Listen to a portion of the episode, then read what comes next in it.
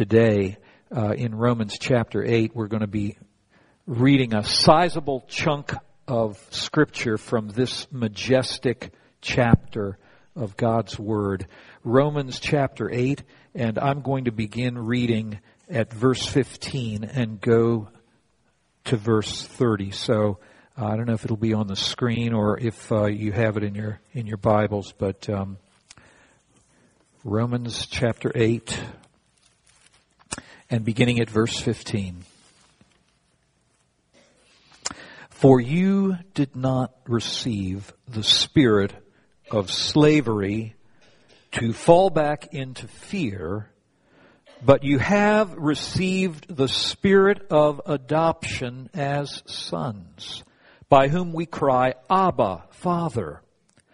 The Spirit Himself bears witness with our spirit that we are children of God, and if children, then heirs, heirs of God, and fellow heirs with Christ, provided we suffer with Him, in order that we may also be glorified with Him. For I consider that the sufferings of this present time are not worth comparing with the glory that is to be revealed to us. For the creation waits with eager longing for the revealing of the sons of God. For the creation was subjected to futility, not willingly, but because of him who subjected it, in hope that the creation itself will be set free from its bondage to decay and obtain the freedom of the glory of the children of God. For we know that the whole creation has been groaning together in the pains of childbirth until now. And not only the creation, but we ourselves who have the first fruits of the Spirit groan inwardly as we wait eagerly for adoption as sons, the redemption of our bodies. For in this hope we were saved. Now hope that is seen is not hope. For who hopes for what he sees? But if we hope for what we do not see, we wait for it with patience. Likewise, the Spirit helps us in our weakness, for we do not know what to pray for as we ought, but the Spirit Himself intercedes for us with groanings too deep for words. And He who searches hearts knows what is the mind of the Spirit, because the Spirit intercedes for the saints according to the will of God. We know that for those who love God, all things work together for good, for those who are called according to his purpose. For those whom he foreknew, he also predestined to be conformed to the image of his Son, in order that he might be the firstborn among many brothers. And those whom he predestined, he also called. And those whom he called, he also justified, and those whom he justified, he also glorified. Let's pray. Our Heavenly Father, we come before you in the name of Jesus Christ, your Son, and ask for the help of the Holy Spirit to understand and to apply the Word that you have revealed to us. Lord, we pray for grace this morning, that a miracle would happen, that we would actually be transformed by the renewing of our minds as we meditate and consider the truth that you have presented to us. Help us to reflect upon it in such a way that we're built up and encouraged in our trust for you, that you may be glorified. In Jesus' name, amen. Peggy Noonan. I'm not sure if you're familiar with that name. Peggy Noonan was a speechwriter for President Reagan. She is currently an author. Uh, I was just checking a little bit about her. Turns out she's born the same year I was, uh, 1950.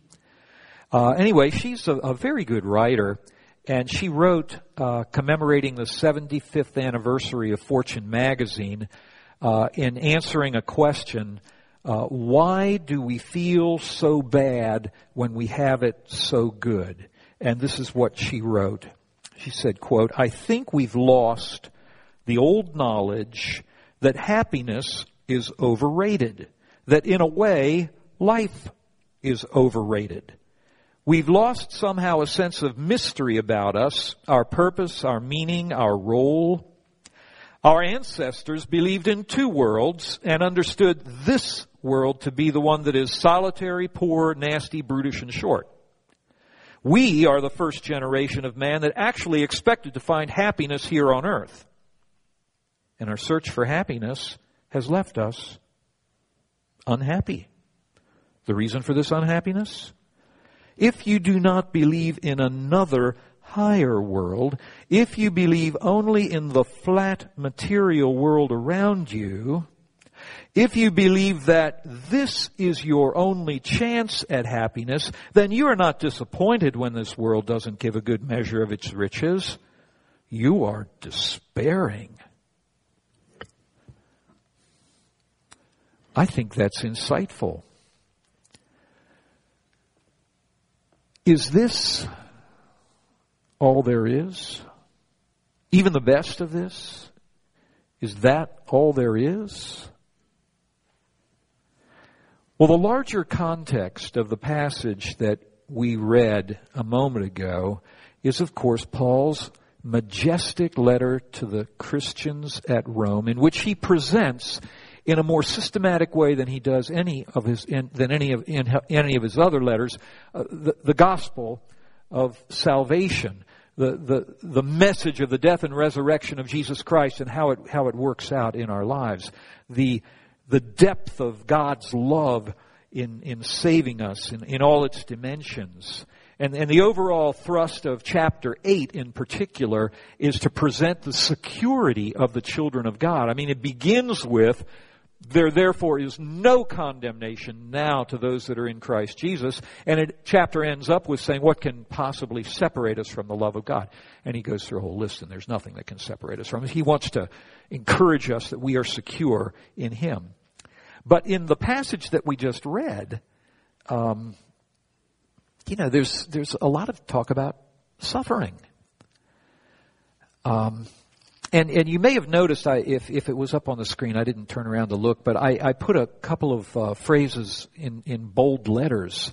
Uh, for instance, in verse 15, uh, Paul says, You have received, past tense, the spirit of adoption as sons, by which we cry, Abba, Father. You have received the adoption as sons. And then in verse 30, 23 rather, it says, As we wait eagerly for adoption as sons. Adoption as sons is the act of God whereby He has made us His children when we are justified by God. Part of that justification is adoption. He takes us from the courtroom into His family room and we become children of God. And He's saying that that is past, we've received adoption, but also that it's future.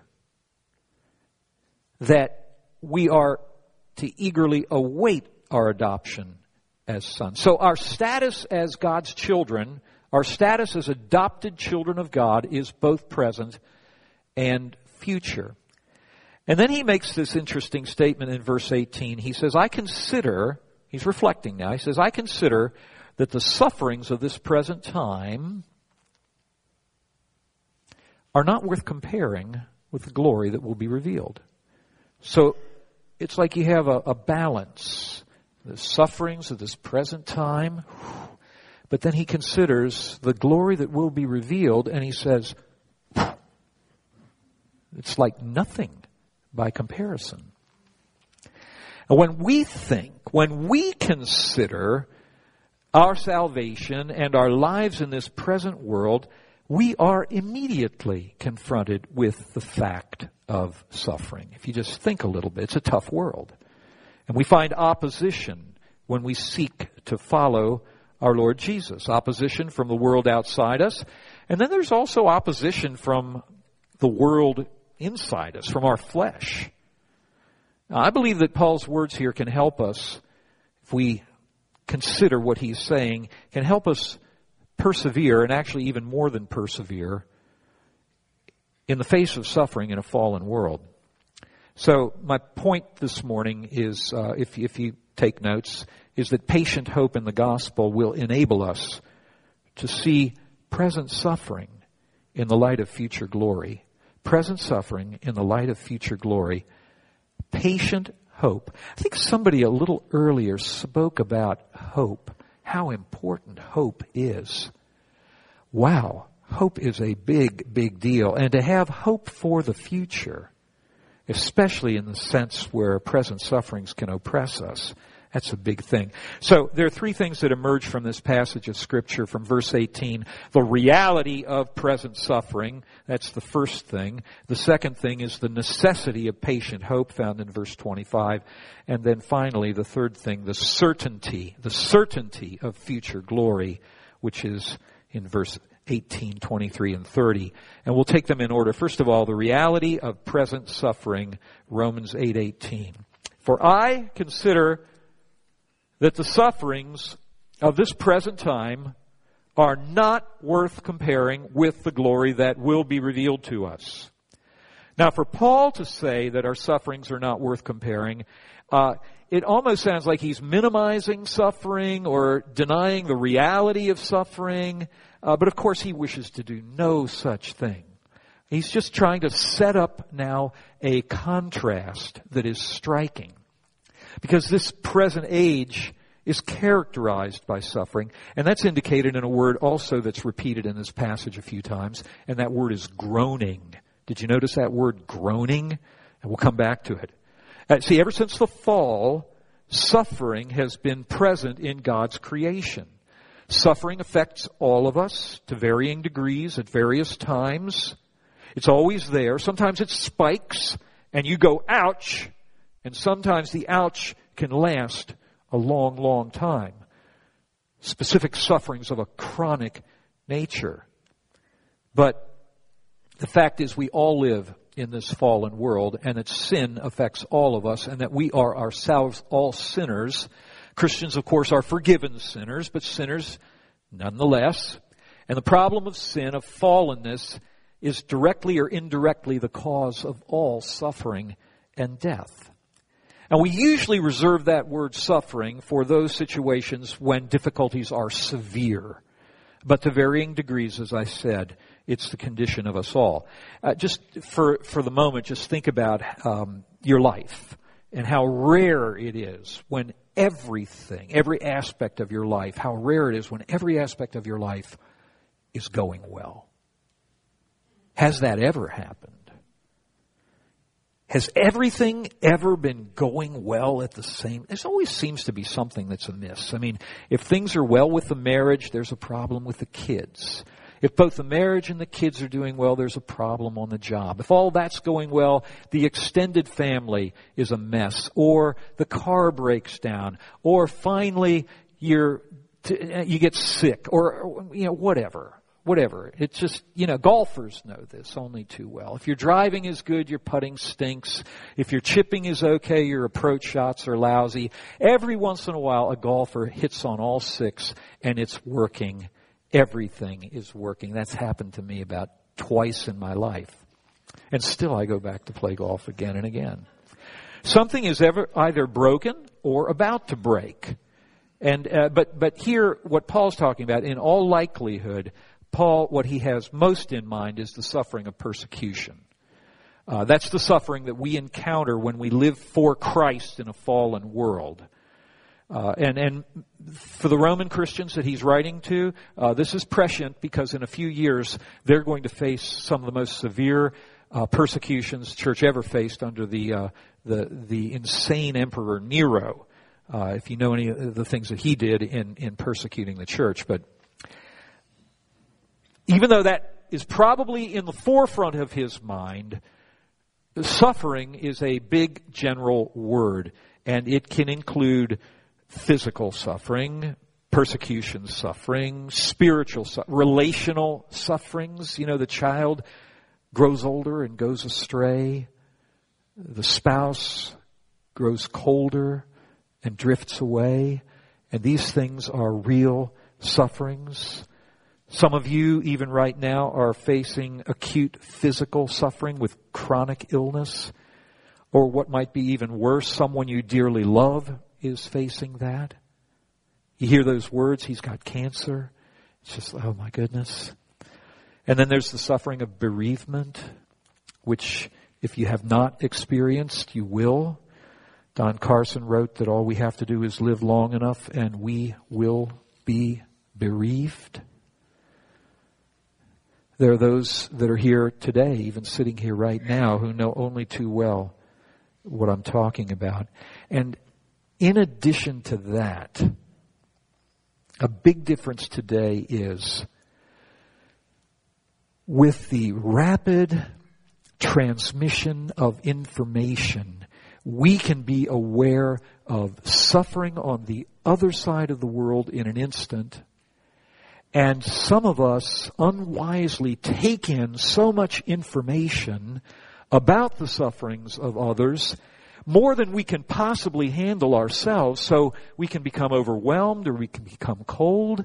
I mean, we can know about wildfires fires in California, but, you know, am I, does, does that mean I have to totally empathize with that? But, but what about the floods in India? And, I mean, you have to be careful, uh, with regard to your intake of information. Uh, that's what's different about the world today. The rapid transmission of news that can affect us.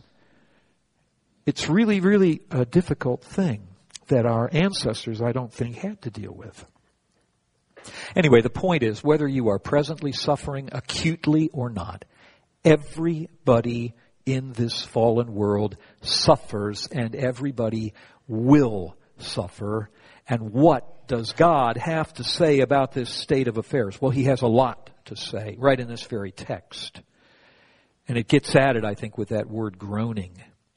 He says in verse 22 that creation, creation right now is groaning.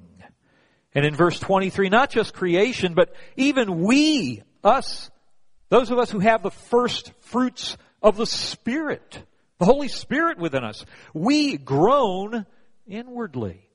And then a few verses later, even the Holy Spirit groans in his prayers for us. Groanings too deep for words. So, surprisingly, we find that we're not the only ones that are suffering. The whole creation and even the Lord itself. The creation, by the way, interestingly, we read was subjected by God to futility, to decay, to deterioration or corruption not by its own choice, but it's been subjected to that futility by the will of the one who subjected it in hope that creation itself will be liberated from its bondage to decay and brought into the glorious liberty of the children of God. But right now, creation groans as a result of the fall of man. There are thorns and thistles that infest the ground. Because of that fall, death entered the picture, not just for men. All things die, animals die, plants die. And there are the natural calamities, hurricanes, earthquakes, tornadoes, droughts, wildfires. And then you add to that all the sufferings caused by sin, like wars and pollution. It's very grim. Where's the hope here? There's no hope. Looks terrible, doesn't it? Creation was affected by the fall. Creation groans. And like I said, it's not only creation, it's we ourselves. We groan inwardly. So our bodies, as John Stott says, carry a double burden, both frailty and flesh. We groan because our physical bodies are frail. They're subject to aging, disease, death. And our bodies are the place where our sinful natures still reside. And they can flame out and flare up and cause us difficulty. Present sufferings, groaning, decay, deterioration. It's happening in creation and it's happening in you and it's happening in me. So this present age is characterized by suffering. I, th- I think I've made that point. Let's, let's get on to something else. Yeah. Though this present age is characterized by suffering, there is great reason to hope. Indeed, we must hope. We must hope. Number two, the necessity of patient hope. Romans 8:25. To help us hope, uh, there are some things we need to realize. First of all, our suffering is not in isolation. It's not solitary. Uh, we've got friends. It's like we're in the same human condition. Uh, but even more than that, Romans 8:17 says uh, that we suffer with Him. We have a great high priest who can be touched with the feeling of our infirmity. We are united with Christ. That little preposition with. God with us. The Hebrew word for with is im, and the suffix us is anu. Im anu el. Immanuel. El is the word for God. Immanuel. God with us. Christ is with us in our sufferings. So not only are we with Him in suffering. That should be an encouragement. But there's another little clue here about the kind of sufferings that uh, this world is going through and we're going through, and it's it's the, the the image of childbirth. It says that the whole creation is now groaning as in the pains of childbirth. Well, childbirth pain is pain with a purpose. Moms, right? I've been present at the birth of each of my four children, and I've watched the pain. A little person comes out of a small opening. That's very painful. Sometimes a little person isn't all that little either. Ow! But you know what? There's a joy that comes.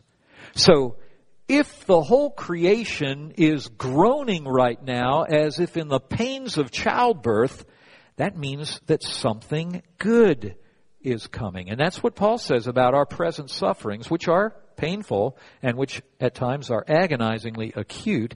He says they're actually not worth comparing with something, with the glory that is actually gonna be revealed. Because something's coming at the far end of sufferings that are going to, one day, believe it or not, make the suffering seem as nothing by comparison. So we have to listen to this and take heart. And remember, Paul knew a little bit about suffering. He was not trying to minimize suffering at all. He was stoned, he was beaten with rods, he was beaten with lashes, he was shipwrecked, he was cold, at times starving, in constant peril, and on and on it went. And yet in 2 Corinthians he writes about them as these momentary light afflictions are actually working for us a far more exceeding and eternal weight of glory. There you have it again affliction, suffering, and glory. And he says they're actually working for us, producing something. While we look not at the things that are seen, but at the things that are not seen. Because the things that are seen are temporal, but the things that are not seen are eternal. So in other words, if your eyes are on this world and if you're looking for happiness in this world, you'll probably attain a certain degree of it, but you're going to be fooled if you think that's all that it is. It's not. That's what Peggy Noonan was saying. If that is the limit of your search, your end is to be terribly disappointed. There is a hope, but it's a hope that we look forward to and it's not going to be found ultimately in this world. What is it that we hope for? Number three, the certainty of future glory. So in verses 17 and 18 and 23 and 30, you have that little word glory. And there is this kind of a, a, nexus, a connection in scripture. You see it especially in 1 Peter, the book of 1 Peter, where suffering is connected with glory. And you see it in Paul right here. You can see it in the humility and the exaltation of Christ. His life on earth was a life of humiliation and suffering.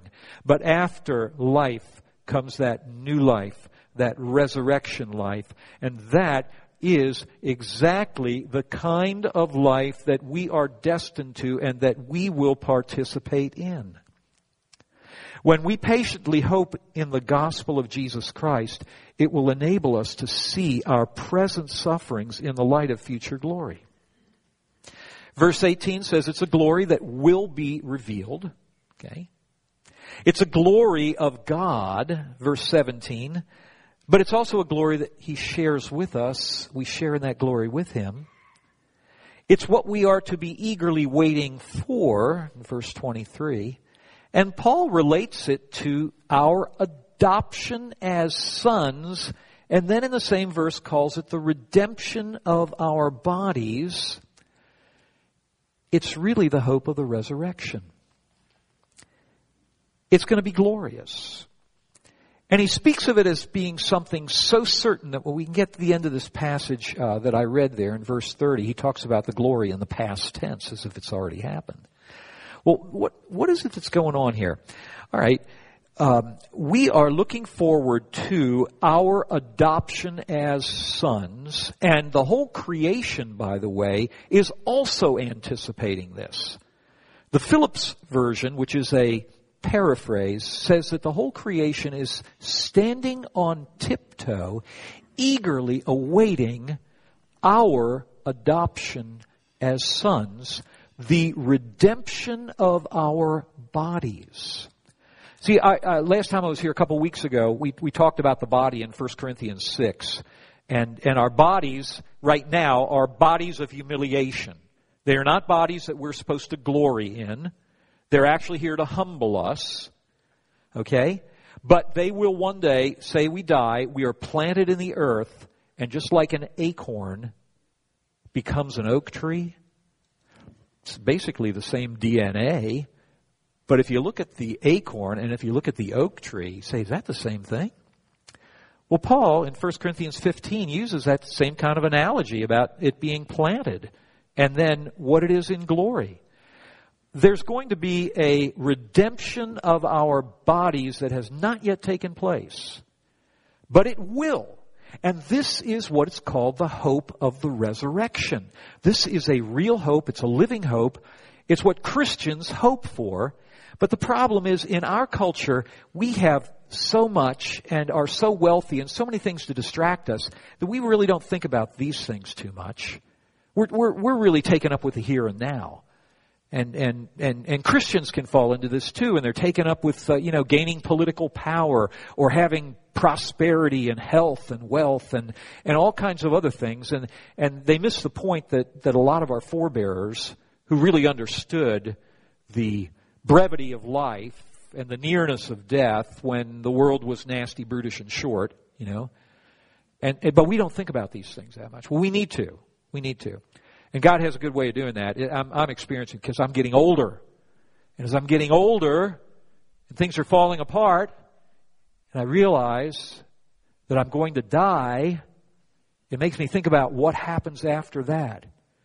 Well, whether you're young or old, it's good to think about these things because there is a future glory that is coming. And right now, though our bodies are called lowly bodies, bodies of humiliation, when Christ returns, they will be transformed and made like unto his glorious body. Philippians 3:20.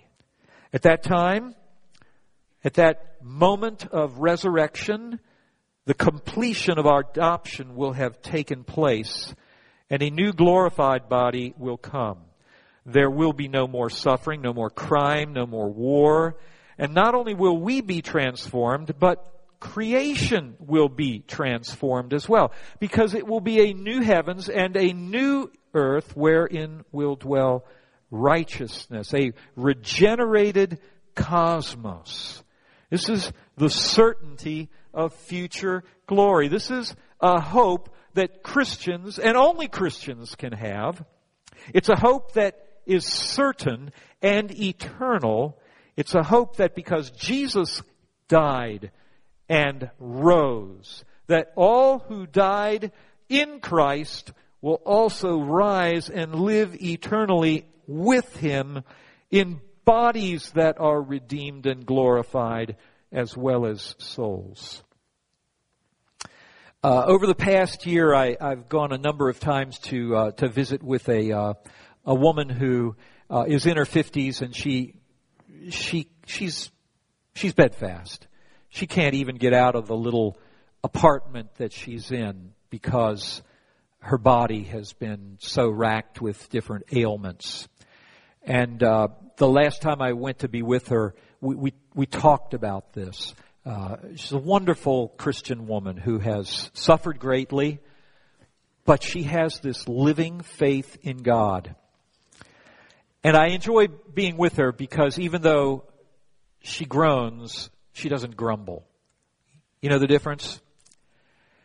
We groan, but it says here we groan inwardly. It doesn't mean you can't groan outwardly a little bit, but if your outward groaning becomes grumbling, that's not good. We don't want to be grumblers, but we are groaners. The Holy Spirit groans too. Creation groans. We groan. Well, let's not grumble. That's called complaining, and that doesn't bless God. Well, she's not a groaner in terms of grumbling. And so when we're together, I'm encouraged at the way she just drinks in the truth of God's Word. Well, there's one other little aspect of this that, you know, I've been thinking about a bit, and I shared it with her, and uh, I'd like to share it with you as well. It's this, this phrase, when Paul says, I consider that the sufferings of this present time are not worth comparing with the glory that is to be revealed. Remember that balance? Sufferings, glory. And that he says, we groan inwardly as we wait eagerly. Is there any more that we can say about that? Like we know Paul's not minimizing suffering. We wouldn't want to do that. I don't want to do that. But he's maximizing something else. And I think there's a little clue in Paul's testimony in 2 Corinthians 12. Now, I'm going to read a little of these words. You can turn there if you want. 2 Corinthians 12 is an interesting little passage of scripture. Paul, as you may know, has a problem with the Corinthians. They're, they're despising him because he's not as outwardly impressive as some of the other uh, so-called apostles were people that really weren't apostles at all. But remember, Paul fathered this church. They're his children. He wants to help them, but he's having a hard time with them. And they were doing a lot of boasting. They were very impressed with things like visions and revelations. Have you ever met Christians who the first thing they want to tell you is their vision or their revelation. Oh, let me tell you, I had this dream and this vision, this, re-. and I'm not sure if they want to impress you with their spirituality or what, but the Corinthians were like this. And so Paul says in 2 Corinthians 12, he says, I must go on boasting, though there's nothing to be gained by it. I will go on to visions and revelations of the Lord. I know a man in Christ who 14 years ago was caught up to the third heaven. Whether in the body or out of the body, I do not know, God knows. And I know that this man was caught up into paradise. Whether in the body or out of the body, I do not know, God knows. And he heard things that cannot be told, which man may not utter. On behalf of this man I will boast, but on my own behalf I will not boast except of my weaknesses. Though if I should wish to boast, I would not be a fool, for I would be speaking the truth. But I refrain from it so that no one may think more of me than he sees in me or hears from me. So, to keep me from being too elated by the surpassing greatness of the revelations, a thorn was given me in the flesh, a messenger of Satan to harass me, to keep me from being too elated. All right, see what's going on here? He doesn't want to boast, but he's going to quote boast because they're into boasting. And then he begins to tell this strange story about a man that he knows that a number of years ago was caught up to the third heaven, was caught up to paradise, and saw things and heard things that were unlawful or perhaps even unable for him to utter. And then he says, but to keep me from being too elated, there was given me a thorn in the flesh. And so we realize, oh, he's not talking about another man, he's talking about himself. Right? He's, Paul's talking about himself here. He goes through all these circumlocutions because of this problem he's got with the Corinthians. He's not wanting to boast, but he's going, okay, let me tell you about dreams. But he doesn't tell us what the dreams and revelations are. He just says, they were so amazing and so wonderful that I was given a thorn in the flesh, a messenger of Satan. Why? To keep me from being too elated. Paul, what did you see? Can't tell you. But boy, it was good. And if I didn't have this thorn in the flesh, I'd be so elated that, I don't know, fill in the blanks. You know, there are other indications of this. In Ephesians chapter 2 and verse 7, Paul talks about the exceeding riches of God's grace and kindness toward us that he has planned. And so Paul uses this kind of lavish language. So when he sees, when he says, I consider that the sufferings of this present time aren't worth comparing with the glory that will be revealed, could he be referring to things, visions, and revelations that he received, that he intimated to the Corinthians? I think it's, I think it's likely. Now it was unlawful for him to speak of them. But he at least can say this. Those sufferings that you're going through right now, yeah, they may be pretty rough.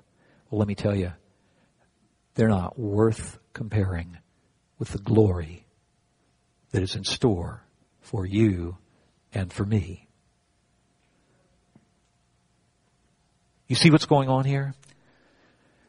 We do groan inwardly, but we should wait eagerly. The pains that you and I and this world are experiencing are the pains of childbirth. They are not meaningless sufferings. Can we say conclusively what they are? No. But the indication is that we will not be disappointed. So how should this affect you and me?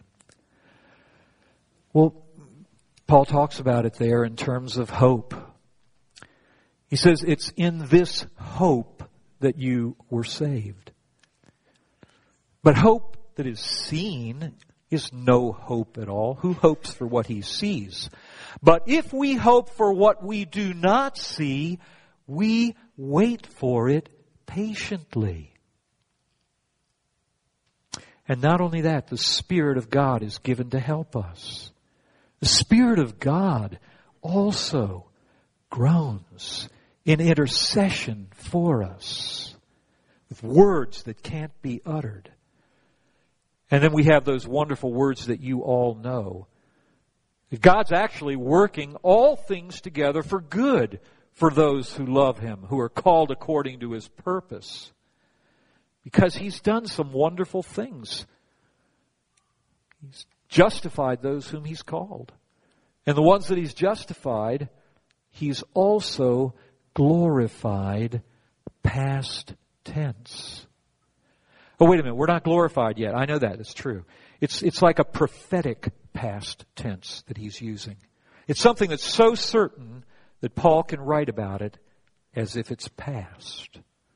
Your destiny, my friend, is glory.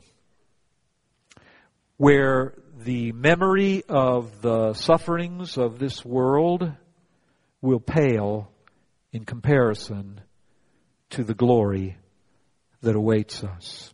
So when we, amen, when we consider our, our, our time here on this earth, and uh, I, I, like Paul, do not intend to minimize the very real sufferings that you may be going through right now, but that in some way all of us are. We just need to realize this. Uh, in a matter of time, uh, if you haven't already, you will suffer loss. Loss of your health, the loss of a loved one, loss of life. I will, you will, because we are mortal. But there is a time coming when this mortal will put on immortality, when this perishable will put on the imperishable, and then will come to pass the saying that is written, Death, where is your sting? Death, where is your victory?